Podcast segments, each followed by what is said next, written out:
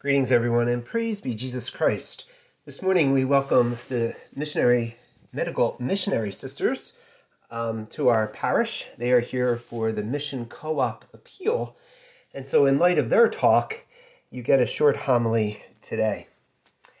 Last week we were in St. Mark's Gospel, and the last line of that Gospel told us that Jesus was moved with pity for the crowd they were like sheep without a shepherd. As we come to church this week, it's you and I who are moved. We move from Mark's Gospel to St. John.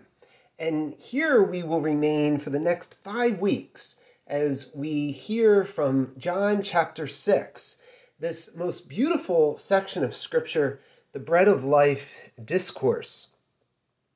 And as we see, there's a connection to the crowds. This week, we see another set of crowds following Jesus. And we see what he does. He not merely teaches them, but he gives them. He gives them himself. And we're going to see this unfold over the next several weeks and how beautiful of a scripture this is. John 6 shows us the bread of life discourse, the reality of God with us, God in us of the Word made flesh. It begins with the crowd today, and they don't even know that they're hungry. It's Jesus who points it out. And how will they be fed? In the end of the scripture, after the multiplication of loaves and fish, we have this beautiful line. We're told that the crowd is ready to make him king. Isn't that beautiful? Now, at that point, they just wanted him to be king politically or king over them. But it is a beautiful line. And in praying with it, I wonder to myself do we want Jesus as king? Do we desire Jesus to be Lord? He's a curious king, for sure. We're told that when they want him to make him king, he goes away from them. He does this not to escape from them, but to lead them forward. You see, there's something more to be known, there's something more that Jesus wants to show them.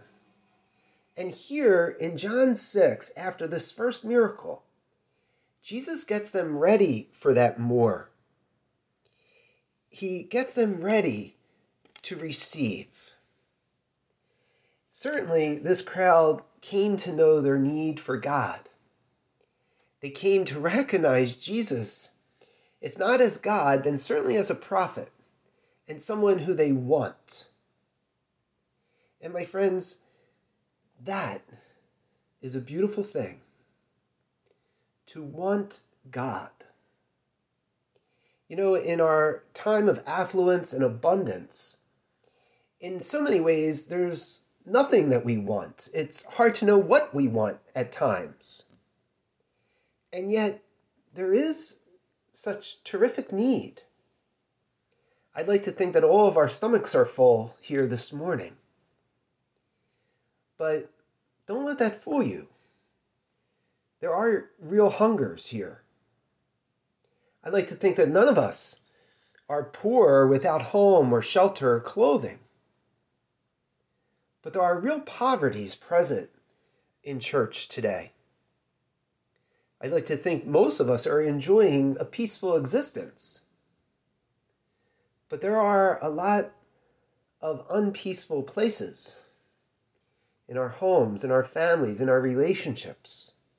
Yes, there are many needs. And to recognize God as a provider and to want Him, to want God. My friends, that's the word for this day. We turn to Him, we praise Him with reverence and esteem, and we trust Him. We trust that He will provide. We trust in His goodness and love we trust Him, and we want Him. God be with you today.